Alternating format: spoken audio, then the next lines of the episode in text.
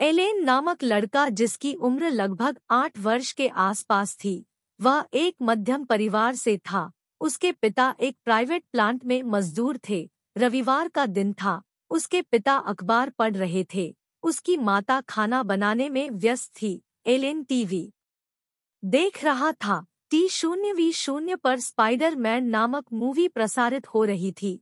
Elon ध्यान से उस उस मूवी को देखे जा रहा था। जैसे जैसे वह मूवी को देखता जा रहा था, उसके मन में गलत जानकारियाँ घर करती चली जा रही थी। एलेन ने मन में सोचा, क्या मैं भी स्पाइडर मैन बन सकता है? दूसरे दिन उसके माता पिता को किसी ज़रूरी कार्य के चलते बाहर जाना पड़ा। उस दिन वह लड़का घर में अकेला था। स्पाइडर मैन बनने की बात उसके मस्तिष्क में चल ही रही थी। सुबह के लगभग नौ बज रहे थे। हल्की हल्की हवाएँ खिड़की से भीतर की ओर आ रही थी, एलेन दरवाज़ा खोलकर बाहर की ओर गया, धूप चारों ओर फैली हुई थी, एलेन ने पेड़ों पर लटके हुए कई प्रकार के मकड़ियों को हाथ में पकड़ा और घर की ओर बढ़ने लगा, मकड़ियाँ एलेन के हाथ पर काटने लगे, मकड़ियों के कटाव से एलेन को असहनीय दर्द होने लगा, एलेन का पकड़ाव छूटने लगा, हाथ से मकड़ियाँ छूट गई, वह दर्द से करहाने लगा। कुछ देर बाद वह बेहोश होकर गिर पड़ा। धूप काफ़ी तेज थी। कुछ समय बाद उसके माता पिता वहाँ पहुँचे। माता पिता ने एलेन को उठाकर अस्पताल पहुँचाया। उस समय एलेन के माता पिता के चेहरे पर हतासी और उदासी झलक रही थी। एलेनस। अस्पताल के एक बेड पर लेटा हुआ था। डॉक्टर उसका इलाज कर रहे थे। शाम हो गई थी। कई दिनों तक इलाज चला। कुछ दिनों बाद एलेन स्वस्थ हो गया। अब एलेन कई प्रकार के गलत जानकारियों से मुक्त हो चुका था एलेन के मन में मकड़ियों के प्रति एक प्रकार का डर सा बन गया माता पिता एलेन को लेकर किराए की गाड़ी में बैठकर अपने घर की ओर चल पड़े लघु कहानीकार Pankaj modak A boy named Alan was about eight years old. He was from a middle-class family. His father was a laborer in a private plant. It was Sunday.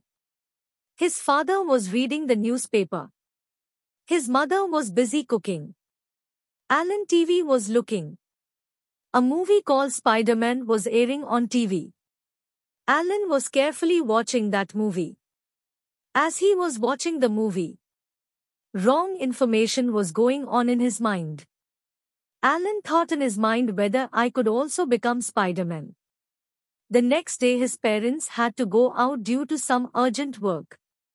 That day the boy was alone in the house. The idea of becoming Spider-Man was going on in his mind. It was almost no o'clock in the morning. A light breeze was coming in from the window. Alan opened the door and went outside. Sunshine was spreading all around. Alan caught a variety of spiders hanging on the trees in her hand and started walking towards the house. The spiders started biting on Alan's hand. Ellen was in unbearable pain from the spider bites. Alan's grip began to drop. The spiders got out of hand. He started moaning in pain. After some time he fell unconscious.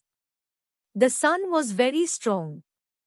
After some time his parents reached there. The parents picked up Ellen and took her to the hospital. At that time, the face of Alan's parents was visibly sad and sad. Alan was lying on a hospital bed. The doctors were treating him. It was evening. The treatment went on for several days. A few days later, Alan recovered. Now Alan was free from all kinds of misinformation. A kind of fear of spiders formed in Alan's mind. The parents took Alan in the rental car and started towards their house. Short story writer Pankaj Modak